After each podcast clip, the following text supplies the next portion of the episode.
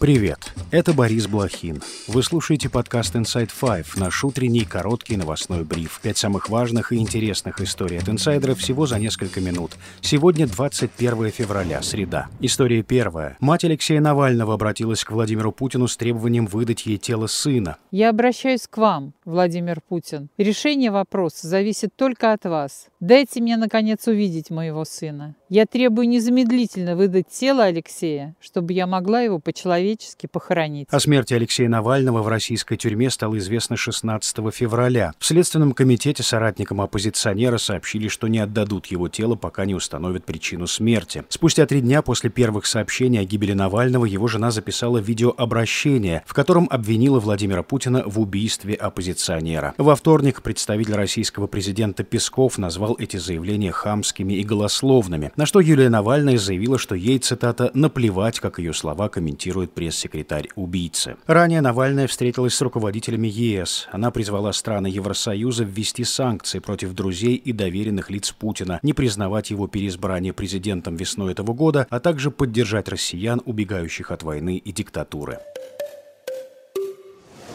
История вторая. Силы обороны Юга Украины назвали манипуляцией и фальсификацией заявления главы российского Минобороны Шойгу о взятии Крынок. Там заявили, что украинские войска продолжают удерживать занятые позиции. О том, что Крынки перешли под контроль России, Шойгу сообщил президенту Путину. Это действительно так. А Крынки зачищены. Мы э, встали э, фактически по всему побережью реки Крынки и Конки. На сегодняшний день там не только наблюдательные пункты, там стоят войска. Так называемый глава Херсонской области Владимир Сальдо выложил видео с российскими военными в Крынках. Z-каналы накануне писали, что в Крынках продолжаются бои, а украинские силы упорно держатся за плацдарм. Добавлю, ВСУ с октября прошлого года удерживали плацдарм на левом берегу Херсонской области. Информация о том, что Крынки перешли под российский контроль, Украина не подтверждала.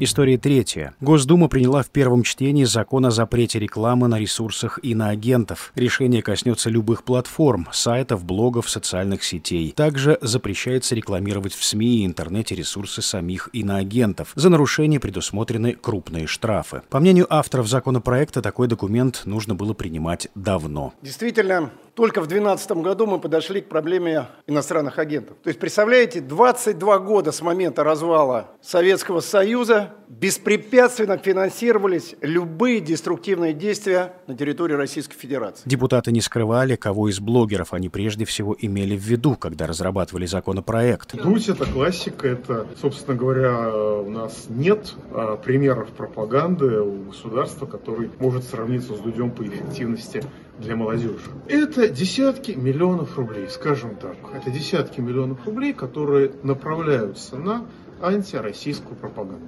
По словам юристов, с которыми поговорил инсайдер, поправки нельзя назвать конституционными. Они без приговора суда лишают человека права на труд и заработок.